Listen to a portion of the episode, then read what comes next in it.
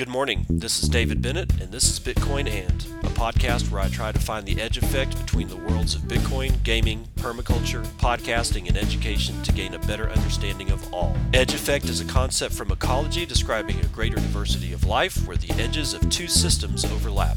While species from either system can be found at the edge, it is important to note there are species in the overlap that exist in neither system, and that is what I seek to uncover.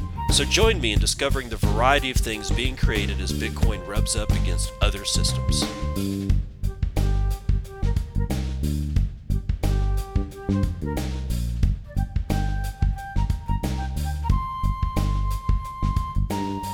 It is 5:54 a.m. Central Daylight Time. It is what is it? It's the 23rd of July 2021.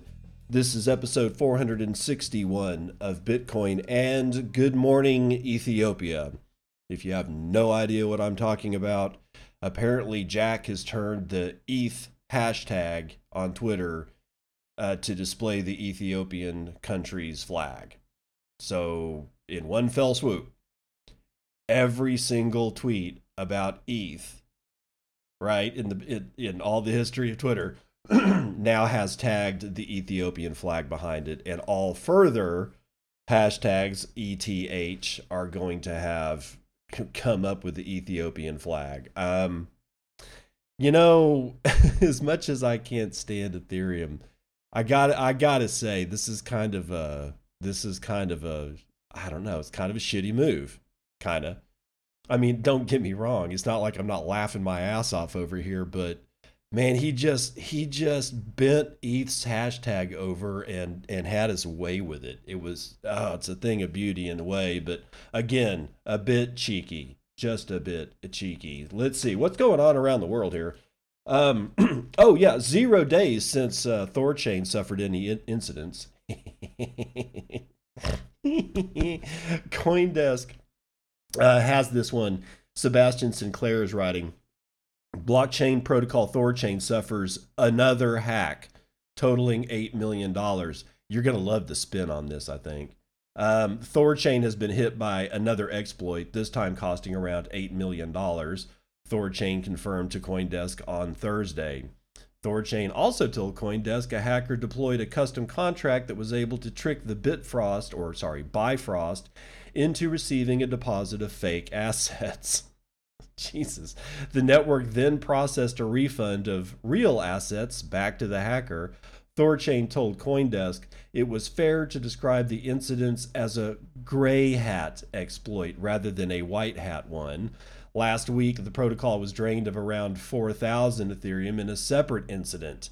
Okay, that did you get that? Thorchain, I, I talked about this like last week and brought to you the fact that for, that Thorchain got hit. Well, Thor Chain's been hit again. Ah, this DeFi shit's gonna either end or people are just gonna continuously put money into a bathtub and pull the plug on the drain. Anyway, so let's see. Yeah, separate incident. Following last week's hack, Thorchain said it had been audited by multiple blockchain security companies whose task is to locate bugs in a given network. Quote, there were really only two options launch and accept the risk of issues, or not launch and stay in the 90% complete audit review cycle for another six months. Both are difficult. Yeah, dude, both are difficult, but one is only the correct chance, you know, answer, isn't it? Good lord. Quote, there's a constant battle for these smart contract security firms to keep up with hackers. Daniel Kim, head of capital markets at Maple Finance, told Coindesk via Telegram. That said, the DeFi industry is still nascent these issues lead to solutions. Yeah, they're costly. They're costly incidents. People like regular Joes are losing money like ever ever since last summer, man. Ever since last summer, th- it, this has just been an ongoing issue of just being able to deploy a contract that otherwise just screws all the people out of the money that probably can't really be the kinds of people that afford to lose all their money. the the ethics around this shit is so dismal. It's so uh, inhuman. I cannot even begin to tell you just how loath I am to even say the word DeFi. Good God. Okay, now now that we've got the bullshit out of the way, let's get into probably more bullshit. Amazon is looking to hire a digital currency lead. So hey, if you want a job working for Jeff Bezos and, and, and you got the chops, you know you know where to go, bro. this is CoinDesk as well. Ian Allison's writing this one. Amazon is looking for a digital currency and blockchain product lead as their in, as the internet giant progresses with plans to bring its payment systems into the crypto age. The position, based in Seattle, Washington, will work with Amazon's payments, acceptance, and experience team. The company is seeking an experienced product leader to develop Amazon's digital currency and blockchain strategy and product roadmap, according to the website. Quote, you will leverage your domain exper- expertise in blockchain, distributed ledger, central bank digital currencies, and cryptocurrency to develop the case for the capabilities which should be developed, drive overall vision and product strategy, and gain leadership buy in and investment for new capabilities, the posting says. There has been chatter about a so called Amazon coin, with job postings from back in February hinting that a digital currency was in the offering. In order to own the vision and strategy for Amazon's digital currency, the successful candidate will require a deep understanding of the digital cryptocurrency ecosystems and related technologies, Amazon said. Amazon did not reply to requests for comment. So, Amazon, a little late to the game, but whatever. We'll just have to see what they do. I mean, it's going to be shitcoin. And if they, I mean, any coin they produce themselves internally clearly is going to be a shitcoin. If they don't, uh, it, you know, come up with their own internal coin for use, then they're going to use a shitcoin. Okay. Just beware. All right. Still, though, is this good for Bitcoin? Of course. Of course, it's good for everything's good for Bitcoin. Um, Bitcoin Depot announces long term partnerships with Circle K in the United States and Canada. Something is afoot at Circle K. This is a Cision PR Newswire. um, Atlanta. Oh, no, sorry, I was about to read the byline. Bitcoin Depot, the world's largest and fastest growing Bitcoin ATM network, announced today an exclusive internal international partnership with Circle K that spans across both the United States and Canada with over 700 Bitcoin ATMs in 30 separate states that are already installed. Bitcoin Depot ATMs are kiosks that enable users to exchange cash for cryptocurrency, allowing for simple in person transactions that give users immediate access to Bitcoin and over 30 other shitcoins. Oh, Jesus. The growth of digital currency has led to large retail companies finding growing interest in Bitcoin ATMs as one of the world's leading convenience and fuel retailers.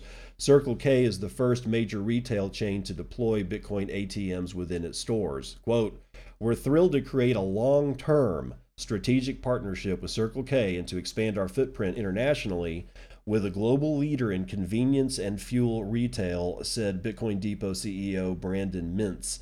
Circle K understands that cryptocurrency will be a growing part of the future economy and payments landscape. By adding Bitcoin ATMs to the company's stores, Circle K can attract new customers to those stores, offer financial access to underserved communities, and set themselves apart from other retailers with this new technology. Through our collaborative partnership, we aim to provide new ways for people to buy Bitcoin instantly in a familiar environment in their local neighborhood, Circle K. End quote.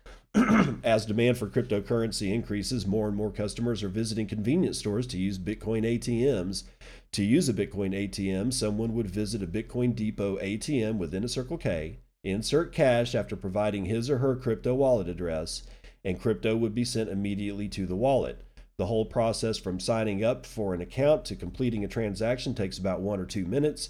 Anyone looking to use a Bitcoin Depot ATM can find one at bitcoindepot.com where all Circle K locations with Bitcoin ATMs are listed. Quote, at Circle K, we are passionate about making our customers' lives a little easier every day, and we are continually looking at ways to enhance their experience in our stores and be their favorite stop for a growing range of needs and occasions, said Denny Turwell, or t- sorry, Toole, Senior Vice President Global Merchandise and Procurement at Circle K. Quote, Our partnership with Bitcoin Depot further builds on this commitment, giving our brand an important early presence in the fast growing cryptocurrency marketplace as a convenient destination where customers can buy Bitcoin. So 700 stores, 30 states, two countries. Something's afoot at the Circle K, dude. Let's get into this one. Four tips for running a profitable Lightning Network node. now, a guy reached out to me, uh, said he was from a third world country, didn't say which, but had uh, asked me directly through DM how to make money using uh, running a full node. And I just like my the thing that I shot back almost immediately was, well, you do it for other reasons right now. You you do it to support the network. You do it out of out of belief. You do it just because you want to do it right? These these are the things. And I'm talking about Bitcoin full node. This is clearly about Lightning. We'll we'll get into this here in a second. But he uh, when he asked me how much it costs, and I'm like, well, my cost about 350 bucks to put together, and that's when he unleashed the fact that he was in a third world country, and it st- just started me thinking, you know, what it would be kind of a cool charity to be able to have you know pre-made Bitcoin uh, full nodes with something like you know I don't know an Umbrel or MyNode or one of the other you know pre-fashioned uh, thing, you know, Bitcoin full nodes that you can get, and uh, like a one two terabyte solid state hard drive, and have that be the charity, and just ship it to people in third world countries.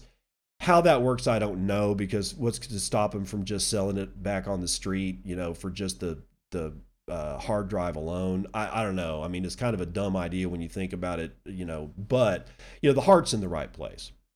It would be nice to be able to deploy this technology to third world countries without because 350 bucks for them in some of these cases that's a year's salary. Dude you can't you you, you can't do that. So how do we figure out a way to get this going on? Well shortly after this article dropped and it's not outside the realm of possibility that these guys could learn how to be really competent lightning operators and you know be able to to do all this stuff on their own. So let's let's just get into it. Aaron Malone wrote this thing yesterday for Bitcoin Magazine. 10 weeks ago, I joined the Lightning Network, barely knowing how to open a channel. Last week, I became a profitable Lightning Network routing node. Here are some tips on the ultimate strategy game for LN node operators from one Bitcoin pleb to another. Running a node is more of an art because each individual channel needs its own unique care and attention. It's like having a Tamagotchi that needs to constantly be taken care of. Between analyzing traffic flow, fees, which channels to open and close, and rebalancing, you really need to take the time to see how traffic moves and what it costs to move. You have to dig in at the individual route, then look at a more macro level over time to set your fees and know where to put your sats. This is where the human touch comes in. Sure, you can program a script to automate fees for you, but there are some great ones out there. but I don't think we're at the point where we can analyze traffic patterns, overall flow, strategic route balancing routes, and the best channels to open to minimize cost and maximize profits. the peer is more important than the channel size. Most people say channel size or girth is everything. The bigger the better. Well, this is true to an extent. Really, channels under 2 million sats don't see any flow, but I have 2 million sat channels that route more traffic than my 20 million sat channels. It just depends on who they're connected to, where the traffic is going, and what their fee structure is. A good way to analyze routes is during rebalancing. You can see who is connected to who, where things can cheaply move, and where there is room to open a channel to one of the connecting nodes to minimize fees and maximize routing potential. Alex Bosworth's balance of Satoshis has been super helpful in seeing rebalancing routes. So, really, I guess it's not about size, but what do you do with it? So, in rebalancing, I've heard a lot of people say rebalancing doesn't help. I've heard people say you should have all balanced channels. I haven't found either one to be true. I rebalance constantly. but I rebalance to quote feed the traffic. I don't keep a channel perfectly balanced unless traffic flows both ways. If traffic flows one way, which a lot of channels do, then I constantly push or pull sats back to feed that traffic. More feeding, more sats. If it's not profitable to rebalance certain channels, then up your fees. How do I calculate my break even? I took all routing fees and subtracted rebalancing fees, on chain transactions, which are opening, closing channel fees, moving sats to nodes, and any loop outs. If you don't run a Lightning node yet, now is the time to experiment. The mempool is empty, so you can open channels at one sat per byte, while Bitcoin is only around $30,000. When Lightning adoption takes off and Bitcoin multiplies in value, you're going to thank yourself that you got in early and your relatively small channel sizes will be massive in the future. Also, join Plebnet on Telegram and we'll help you get started. I've learned more in the last two months than I have in years. The learning itself is addicting. And it's more of an art than a science. I'm sure having a technical coding or software background has its advantages, but as someone who never used a command line prior to running a node, I don't think it's really needed at this stage of the game. Between Umbrel, MyNode, Raspiblitz, and communities like Plebnet, it's never been easier to build a node, find information, and ask questions. So there you go. There's a little bit of uh, hints and, and some uh, uh, resources for you if you're interested in, in running a Lightning node. I've been running a Lightning node for a while, and I mean, I'm I'm not into it as deep as a lot of people are. I'm not actively rebalancing. I'm getting my feet wet like everybody else, and it takes time. It does. It's it, it's one of those things where it's not going to be just immediately apparent, you know, what the hell's going on. And places like Plebnet uh, over on Telegram is probably I haven't seen it myself, but it's probably a, a fairly good way to go. So uh, plebs are always willing to help each other. Unless, and here's the big news unless you're pretending to be a pleb and you end up screwing somebody in the community.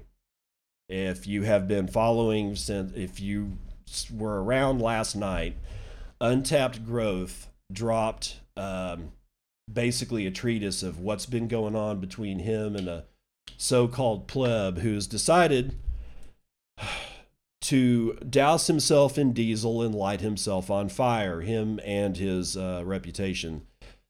Uh, let's just, I'm just to, uh, uh, Joe, or sorry, Untapped gave me permission to um, read this uh, last night, and I told him that I would.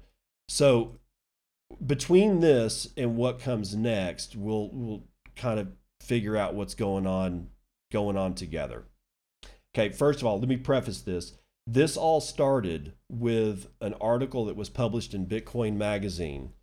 And the guys over at Bitcoin Magazine probably had no idea what was going on beneath the hood and said, Yeah, this is a good article from Acerus. And that's the, the uh, Twitter account that has that is doing all this is Acerus. he wrote this article, sent it to Bitcoin Magazine. Guess they thought it was good, and they published it, and uh, and then the shit storms started. So let's find out. This is actually untappedgrowth.com, um, his uh, blog, and the title is "I like untapped growth. Buy into my fund." Sound familiar? Many of you have seen the article in Bitcoin Magazine published by Acerus, aka Colin, and many of you recognized my ideas and my project, but the fact that I was not mentioned anywhere left you wondering what the hell was going on, and to, to be honest, I was too. Acerus and his wife were applicants in the cattle co op that I match made with an investor from our portfolio for the purpose of them building their Citadel Ranch. The goal with the early matches has always been to pick people with the skills to help me build the pieces as we iterate. Plebs build together, right? During the early iterations with the clients of the cattle co op, we realized that there needs to be a war chest of sorts to help solve some particular tactical problems. The matchmaking between the land investors and land stewards is brilliant. It totally works, but the agriculture industry and food chain system is so broken that I'm having to solve a shit ton of things in parallel in order to scale it. General partnership, limited partnership funds is something Colin and his wife expressed to me that they have competence in. They pitched the cattle co op on the idea that I should build a fund to serve as our war chest. The more I came to see the way our adversaries are playing this game, I realized this needs to be bigger than just a nonprofit. We need a group of companies that engage together strategically. While in Miami for Bitcoin 2021, I had multiple people ask me to build a fund for them. When I asked what kind of returns they wanted, they literally said they didn't care and just wanted to have their money in something they believed in, like this perfection. Seven to eight figures now unlocked with an anti cantillionaire mission mandate for me to fight the Bill Gates agenda at scale. Hell yeah. With the understanding we were building a fund to serve the nonprofit, I, in good faith, shared all of my big picture ideas on how the value propositions could work, as well as all my expertise on the details. Things began taking shape. Colin's wife, Deanna, remember these two names, people Colin and Deanna. Remember them because they're going to come up again very, very shortly. Things began taking shape. Colin's wife, Deanna, sampled the investor I sorry, sampled the investor I introduced them to with an untapped growth branded pitch deck, and everything was going well. We didn't have the authority structure of who are the ultimate decision makers, nor the fund's relation to the nonprofit finalized yet. We didn't even have a fund charter, but we're working on it. Uh, we're working on it up until a few weeks before Miami, when all collaboration suddenly ceased and a meeting in Austin was scheduled post Miami. This is where the surprises started. While in Miami, I shared with the group how much interest I was getting on the idea and that I was really getting the pitch refined. Upon sharing that, I told Acerus, uh, I was told Acerus had been pitching too for a fund beneath the cattle co op that he didn't even have my consent to yet. That was my first shock. My second shock came in Austin. Acerus and his wife Deanna disclosed to me that all future help with the fund and all of the investors they had raised while using the untapped growth name was predicated on me giving Deanna full control of the fund rather than her being on the team in an operational role as I had been expecting to this point. Oh boy.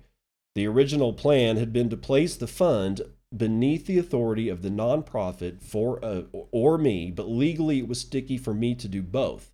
Collaboration stopped while trying to find a way to resolve this with a satisfactory authority structure, after getting over that shock, I decided I was willing to compromise and allow her to run the fund if she was willing to write the charter of the fund with me in a way that protected the interests of the organization as a whole. She gave verbal assent to my request, and I thought we were back to building.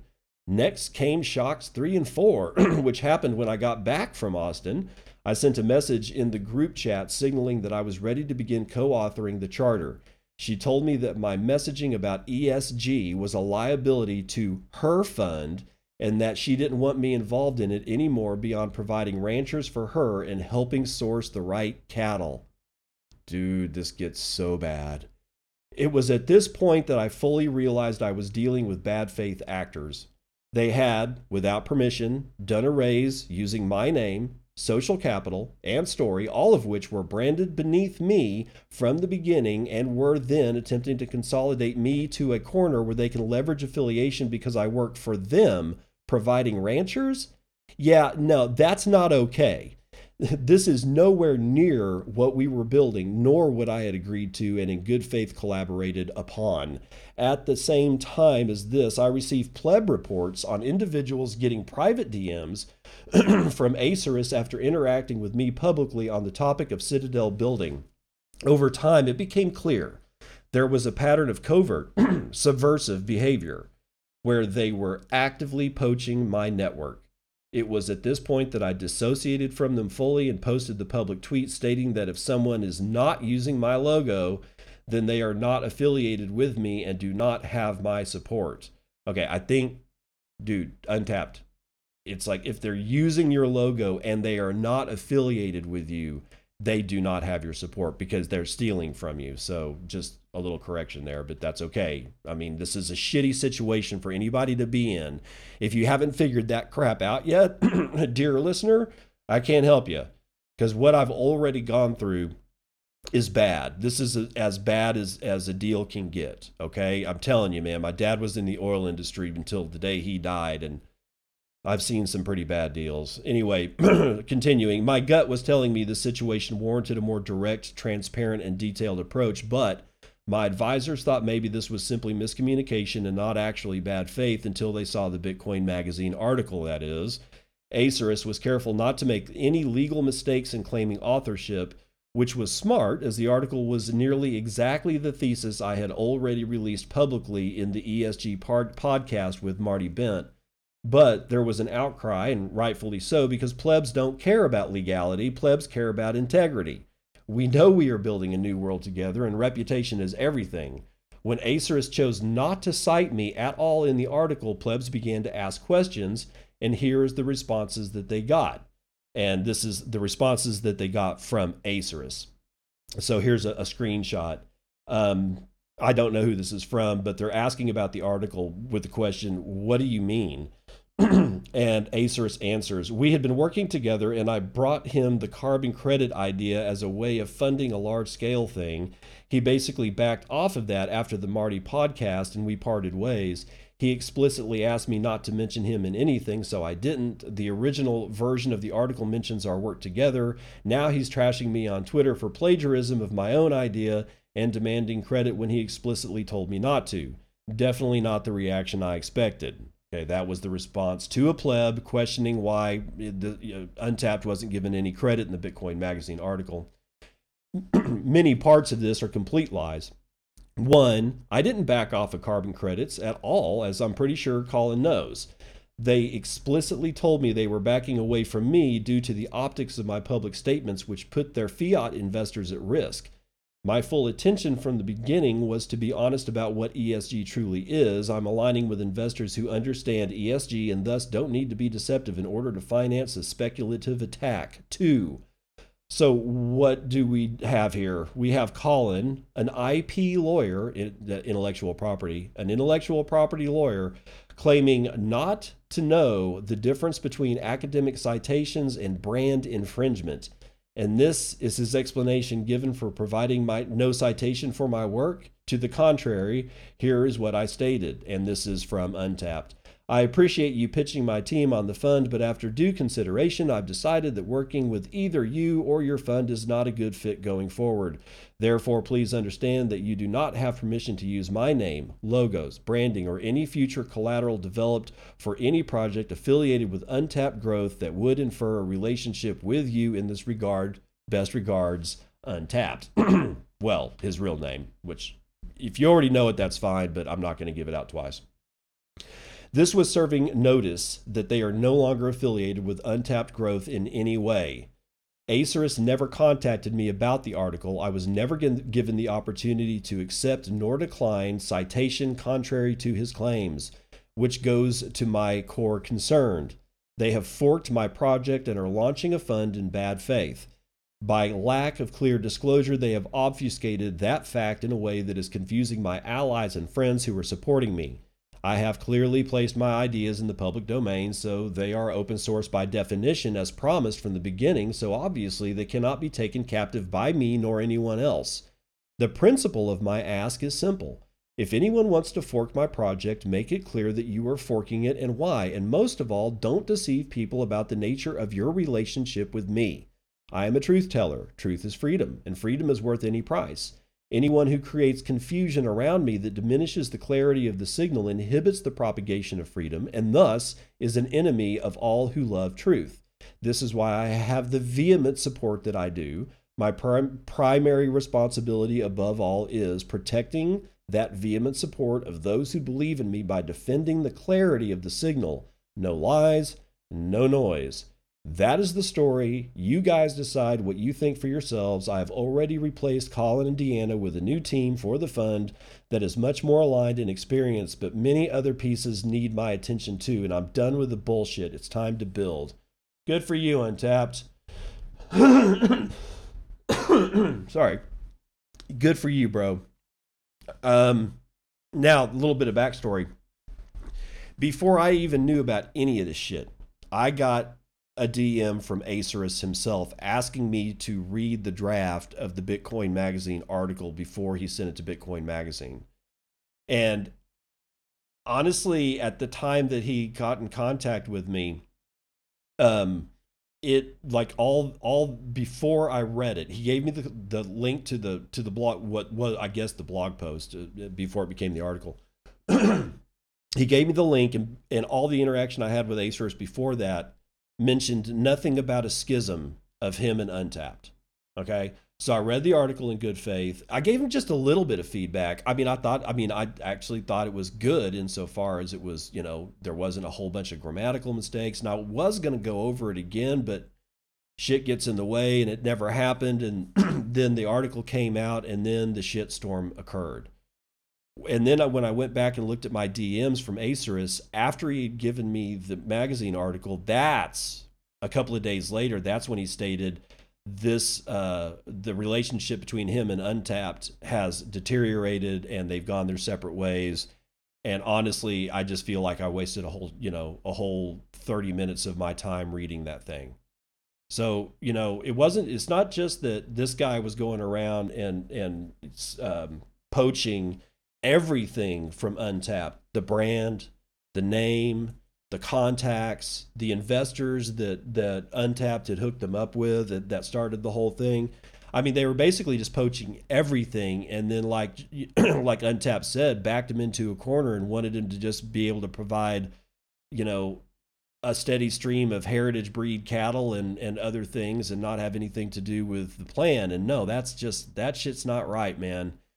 Listen, we're gonna run the numbers right now, but when we come back we're going to talk more about Colin and Deanna because somebody uncovered something.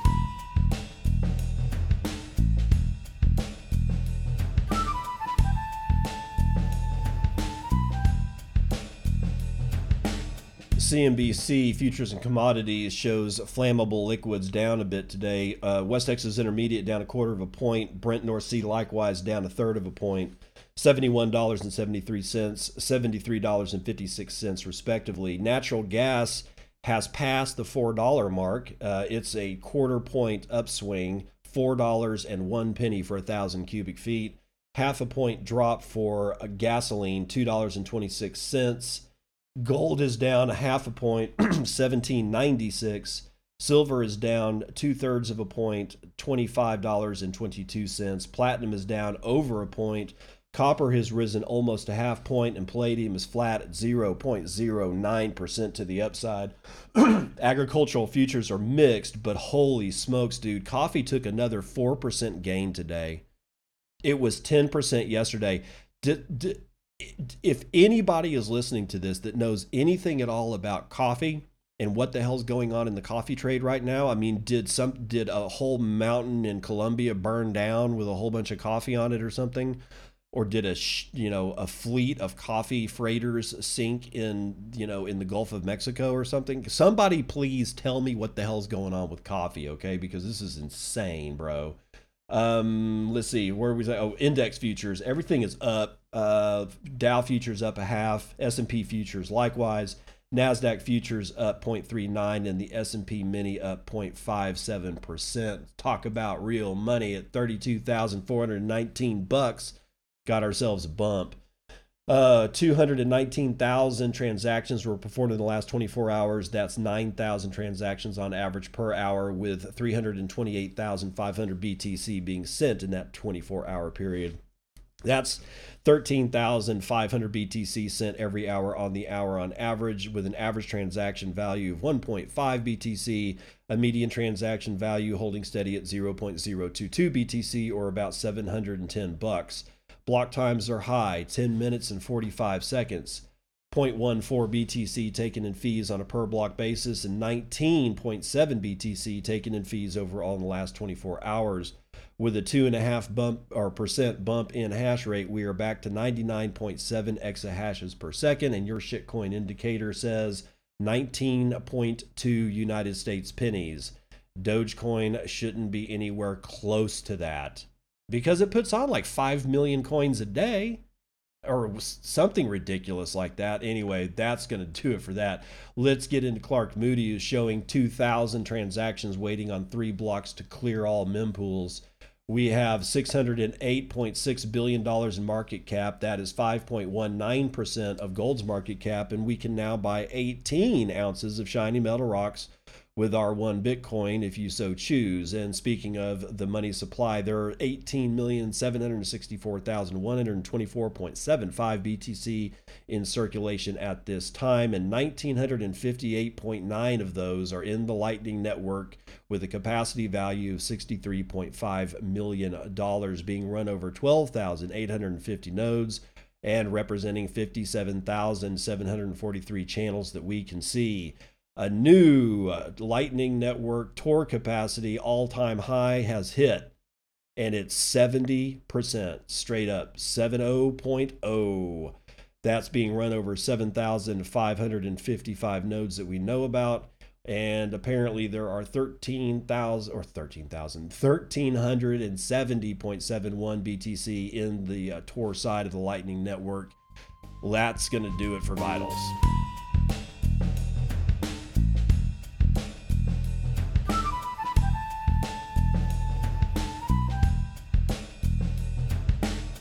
Welcome to part two of the snooze you can use.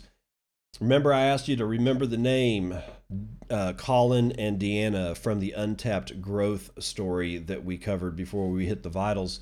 Um, somebody, I, I can't remember who on Twitter, I should know, but I'm drawing a blank, um, dug this out and it's fairly recent. Um, in fact, it's very recent, June 29th of this year. This is from levelset.com. Now, and it's written by Elizabeth Gunto. I don't know what levelset is. Okay. And I'm not sure about the efficacy of the following story. However, it has been dug out. Somebody did write about it. Um, let's get into it. Accused of falsifying financials, Vegas boutique resort owners file for bankruptcy. Property management company Boutique NV LLC has filed for bankruptcy. The firm, which owns the mountain resort The Retreat on Charleston Peak in Mount Charleston, Nevada, filed for Chapter 11 bankruptcy on June the 16th of this year. For Nevada boutique property owners Colin and Deanna Crossman, the bankruptcy is the latest in a long line of financial headaches and legal disputes. In June of 2018, the Crossmans, who are based in North Carolina, purchased the retreat from the Siegel Group for $4.8 million. Four months later, TSG, along with the Artisan Hotel Boutique, sued the couple for sending numerous false and defamatory statements about the claimants, the Triangle Business Journal reported. The lawsuit alleges that the pair wrote an executive summary while trying to secure financing for the hotel. The summary, according to the complaint, featured numerous false claims, including that Siegel Suites poorly managed the MTC resort and that the Artisan is a gay and lesbian hotel. The Crossmans then sent this executive summary to financiers, lenders, and investment firms who regularly do business with the Artisan. Holy crap. I'm seeing a pattern here, pal. In an email, Deanna Crossman told the Triangle Business Journal the allegation is false and we'll be vigorously defending ourselves against it. The lawsuit prompted Westfield Insurance Company to file its own in the Eastern District of North Carolina. According to the Triangle Business Journal article, Westfield is asking the court to declare that the firm is not required to indemnify or defend the Crossmans in the Clark County, Nevada case. The eight page complaint states that while Westfield issued an insurance policy in North Carolina to the couple, that policy doesn't cover libel or slander. As defendants are alleged to have uh, published material with knowledge of its falsity, plaintiffs do not have an obligation under the policy to defend defendants in the underlying lawsuit, the complaint further states. Two months before getting hit with two lawsuits, the Crossmans filed for Chapter 11 bankruptcy in Raleigh, North Carolina, under the name Memento Mori. Deanna Crossman told the Durham Herald Sun that a road construction project had disrupted business at the bed and breakfast they founded in Cary, North Carolina, forcing them into bankruptcy.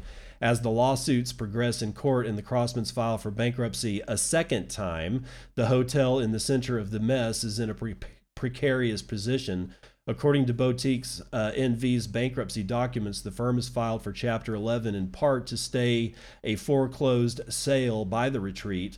By filing on June 16, 2021, one day before the auction was scheduled, Boutique NV managed to stay the sale per bankruptcy code section 362. How long Deanna and Colin Crossman can suspend foreclosure is uncertain, however. Boutique NV's bankruptcy documents list unpaid taxes and unsecured claims for from 11 creditors ranging from $5,000 from National Plumbing and Water Restoration Company Roto Rooter to $1.8 million from Mountain West Debt Fund, one of Boutique NV's main lenders for the retreat. Meanwhile, a college a collegiate Jewish organization in Durham, North Carolina brought the king's daughters in, bought the king's daughters in the couple's last property in the state at a bankruptcy auction. So it looks like Colin and Deanna are serial uh, have uh, problems in a serial fashion. And these, if if you're not picking up on it, these are the same cats that are screwing over our friend Untapped Growth. And it looks like it looks like Untapped is just another piece of meat hanging on a chain because they've done this apparently to all manner, shapes, and sizes of individuals and lending institutions. They're in bankruptcy not once but twice, and they've apparently had to foreclose on all manner of properties. It's just, I'm so, I'm, I'm just appalled that people like this still walk the planet today, and that they can literally crawl into bed and have sound sleep. I don't get it. There's no way in the world that I would ever have done this to Untapped because it's just not it's not that I'm a nice guy, it's just that I enjoy my sleep. I don't fuck people over because I'm selfish. I want to be able to sleep with myself. I want to be able to look at myself in the mirror and say, "Hey, you may not be the best, but at least you didn't fuck somebody." Don't be that kind of person ever. Even if you're going to get a whole bunch of money out of it, it's not worth the rep. Acerus will his reputation is burned and he is now forgotten. It, and it happened in the like a with the flick of a switch, dude. I I don't know what to say about shit like this. but I was right yesterday. I was. I called it. I said Texas was probably going to be the next state to file on BlockFi, and yet here we are. BlockFi faces crackdown by a third U.S. state, Texas. Coindesk uh, has it, and let's see who's writing it. Danny Nelson alongside Nicholas Day is writing this one. Texas regulators alleged on Thursday that BlockFi's interest account uh, product is a security under state rules and the latest blow to the crypto lender's business model. The Texas State Securities Board filed for a cease and desist order against BlockFi, BlockFi Trading, and BlockFi Lending. The cease and desist hasn't taken effect and won't unless a judge signs off after hear- a hearing in October, Coindesk learned. The filing gives the company a chance to formally respond to the allegations. The company is allowed to continue operations until the hearing. Quote, this legal action affords BlockFi and its affiliates the opportunity to respond to our allegations and present admissible evidence, Joe Rotunda, TSSB's director of enforcement, said. He shared a copy of the notice with Coindesk. The proposed cease and desist order would prevent BlockFi from offering its BIA product without at least registering with the state securities regulator. Texas joins Alabama and New Jersey in alleging that the crypto lending platform's interest bearing product might violate state securities law. While the spokesperson could not immediately be reached for comment, the company tweeted, quote, "We firmly believe that the BIA is lawful after the publication of this article." Like New Jersey, Texas is arguing the fact that the company's customers place their cryptocurrencies in the lending platform's control for BlockFi to invest and commingle with other customers and corporate funds may violate the state's securities laws. Quote, the BIA's con- constituent investment contracts, notes, and evidence of indebtedness regulated as securities as that term is defined by Section 4A of the Securities Act, the filing said. Texas said it notified BlockFi in late April that its lending product might be violating state securities rules. The lender continued to illegally offer BIA in Texas, TSSB alleged. The TSSB said BlockFi has at least 25,000 clients in Texas, with 691 million in total assets represented. In a tweet responding to the allegations from Alabama's regulator, BlockFi said its interest accounts aren't securities. Of course, they're going to say that. But wow, uh, looks like I don't know, man. BlockFi looks to me like it's in deep, deep shit. And given its history of lowering its interest payments without notification on all of its customers, like when we started kind of going down, you know, at, or actually we were going up and they were lowering interest, and then they did it even more when we started going down. And every time they did it, it was like people going, I didn't sign up for this shit. I signed up for, you know, whatever interest rate and now, now they're paying me half and they didn't even say anything. I think BlockFi's troubles are much deeper than you might suspect. I don't know. I don't know any of the guys over there. I'm just looking at what they do. I'm certainly not looking at what they say. Now, this has nothing at all to do with Bitcoin, but you're going to love it. You're going to love it crowdfundinsider.com. Tony Zerucha is writing this one for them. Prodigy Finance issues $288 million student loan ABS. This is breathtaking, y'all, so get a grip. Be prepared. United Kingdom based postgraduate education lender Prodigy Finance has issued a $288 million student loan asset backed securitization backed by $304 million of loans from its own portfolio. The issuance was rated AA3 by Moody's and A plus by Kroll for its $227 million of senior tranche notes. Using its own modeling systems, Prodigy Finance lends money to international students based on their future earning potential. They have originated more than $1 billion since their launch five years ago. It said it has seen a 50% year over year increase in loan applications over the past year. Quote, Our borrowers are typically underserved by traditional lenders who require collateral, a cosigner, or a credit history in the country of study, CEO Cameron Stevens said. Prodigy Finance's ability to originate loans based on a borrower's future earnings potential allows for these students to have access to financing and ultimately access education at the highest ranked schools in the world.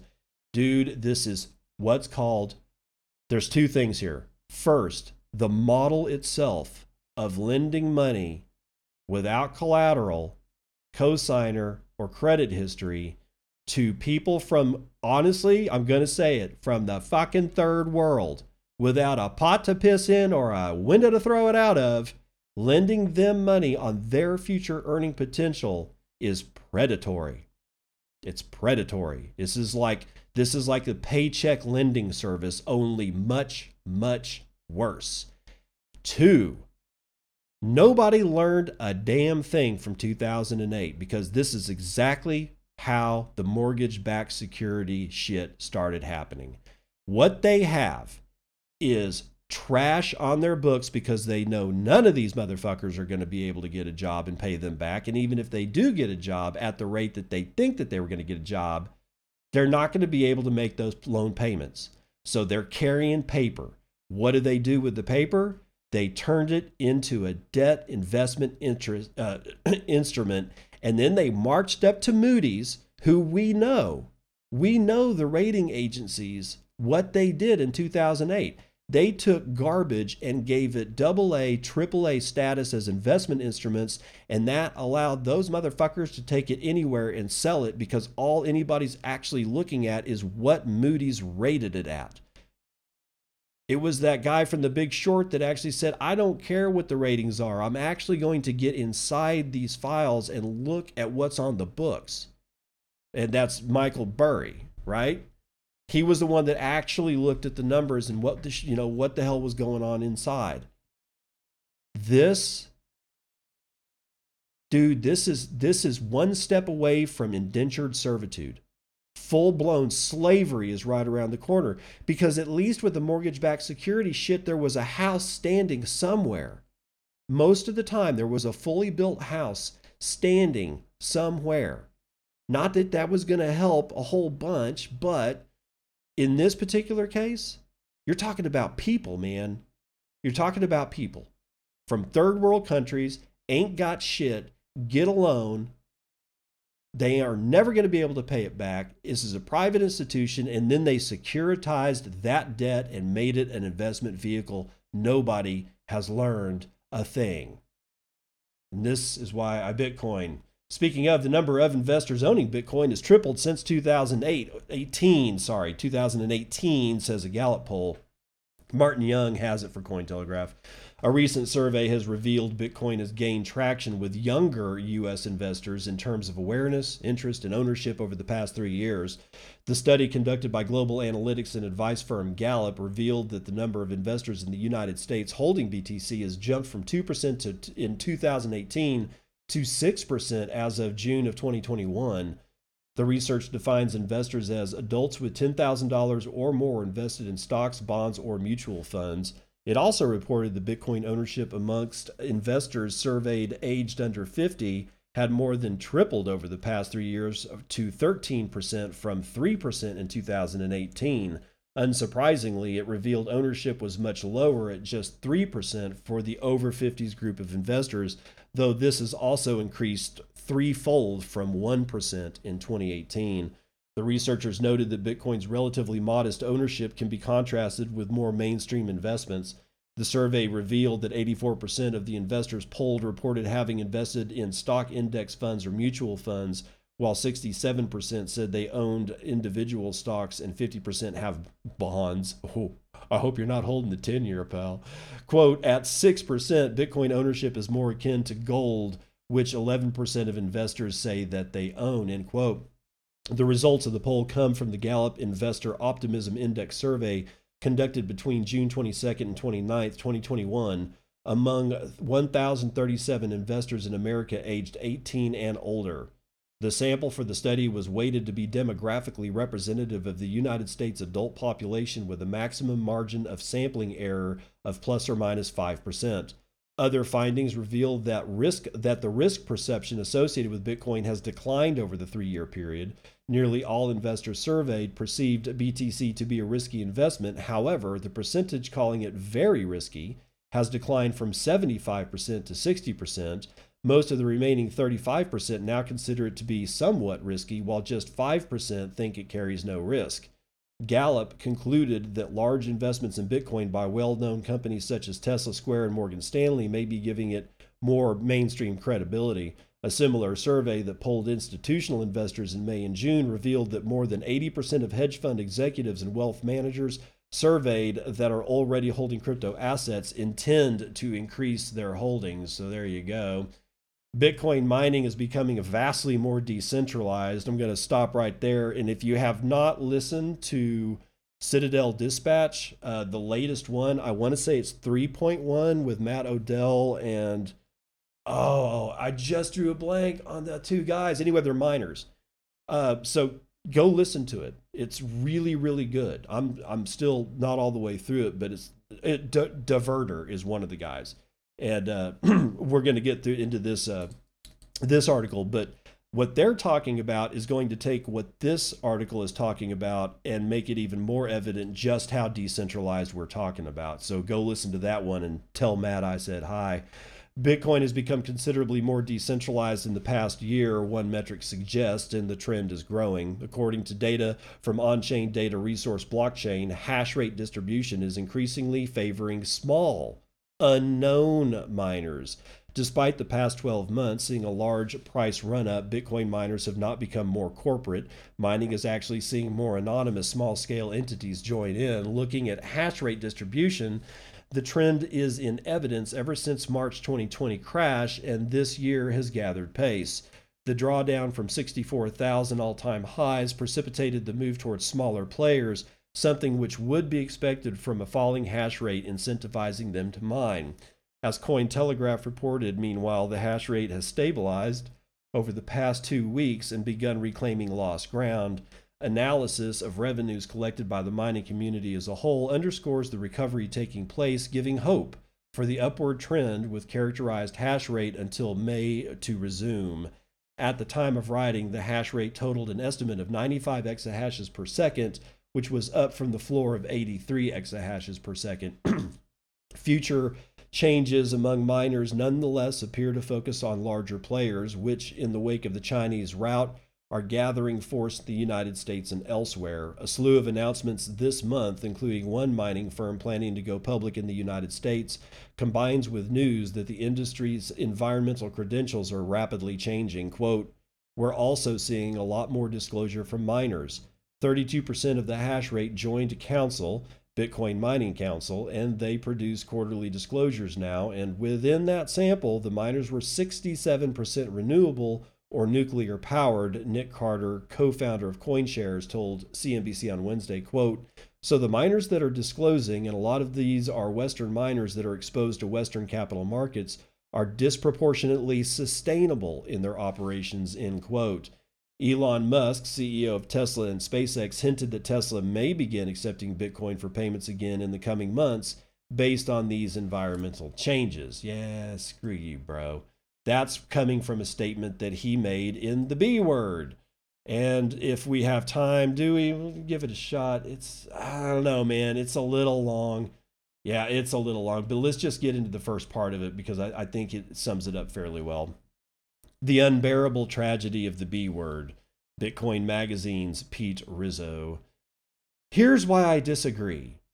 Surely, those words you've heard in a conversation before, respectfully terse, an affirmation that what is to follow is to be a rebuttal, a series of words that offers some critique on what you, as a human being worthy of response, have just expressed. Sadly, those words and any like them were all but absent from the B Word conference on Wednesday, billed by Square CEO Jack Dorsey as The Talk. The event promised, however vaguely, the semblance of a reasonable conversation about Bitcoin that also included Elon Musk. It could be argued such a thing seemingly took place. I say seemingly, of course, because as I reflect on the hour plus of content assembled, I feel it dishonest to portray it as any other than a travesty of discourse, one akin to watching the images of three inert human bodies in three different realities discussing, discussing the view from three entirely different universes.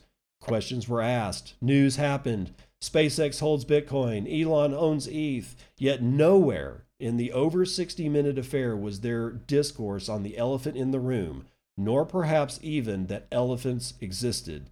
I feel exasperated thinking about it. I feel saddened by the fact that I feel I need to write about this, but above all, I feel. I really felt something resulting from the conversation, and I can only describe it as a hollow, awful disappointment about the state of discourse around Bitcoin. I'm going to leave it there. That's going to do it for the morning roundup.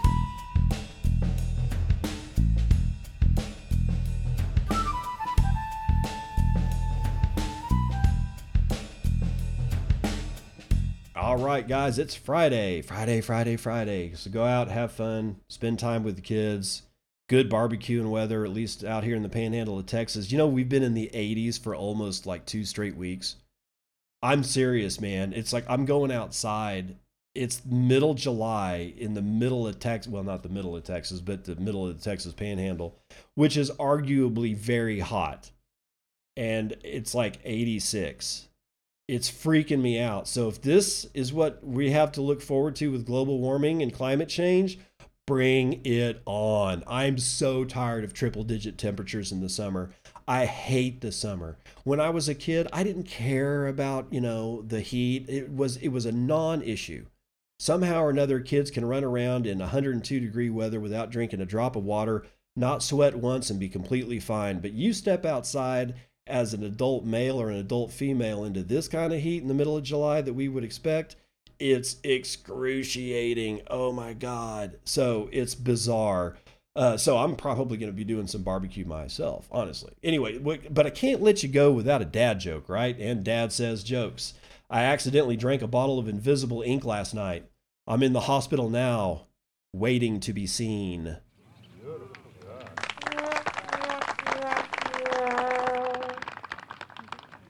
But what isn't a joke is this entire thing with untapped growth, Acerus and his wife. Um, now, some, some, I'm going to give you some parting caveats with this. I don't know any of these people all that well. Out of all of them, I know I know Untapped the best because we've had a couple. You know, we've had more than one phone conversation you know, I interviewed him for the podcast. You know, we've I, I'm really interested in what he's been doing. I've been following him, and I've I've found Untapped to be one of the people that I expect out of this crew of plebs. Ethical, moral, gives a shit about more than just getting rich. Right? Everybody wants to have a little bit of money, but you know, honestly, it's people like like from what I read out of the of Cullen and Deanna or Deanna out of that whole foreclosure and, and hotels and bed and breakfast and all this this you know f- writing false statements as part of an executive summary? Who the hell does that? So given what i know and i don't know that i know it i'm just these are the these are the these are the artifacts that i have been given. The untapped growth po- uh, um, posting and the article about uh, the Crossmans and their stuff going on in Nevada and uh, North Carolina or wherever the hell it is that they're from. Could any of these be wrong? Of course they could be wrong. I mean, I don't know the whole side of the story. I wasn't sitting in the chair next to Untapped when all this shit was going down. You know? And the fact that everything is super hot right now so I'm going to leave you with this. Don't drag Bitcoin Magazine into this shit, right? It's a good publication. They're good people. They're trying their best. And all of us are basically working for fucking peanuts when we're, we're working for, for Bitcoin because we want to. We're not getting rich out of it unless you're Barry Silbert. If you're Barry, you're doing okay. Yeah, you're doing okay. But if you're like the rest, if you're like the majority of the plebs in the space, you're doing it because it gives you purpose. You know, what what Untappd is doing is giving him purpose. Do you really have purpose when you're going to give false statements in an executive summary so that you could defraud investors out of a hotel in Nevada? That doesn't sound very purposeful to me. So watch what they do, not what they say, and I will see you on the other side. This has been Bitcoin and and I'm your host, David Bennett. I hope you enjoyed today's episode and hope to see you again real soon. Have a great day.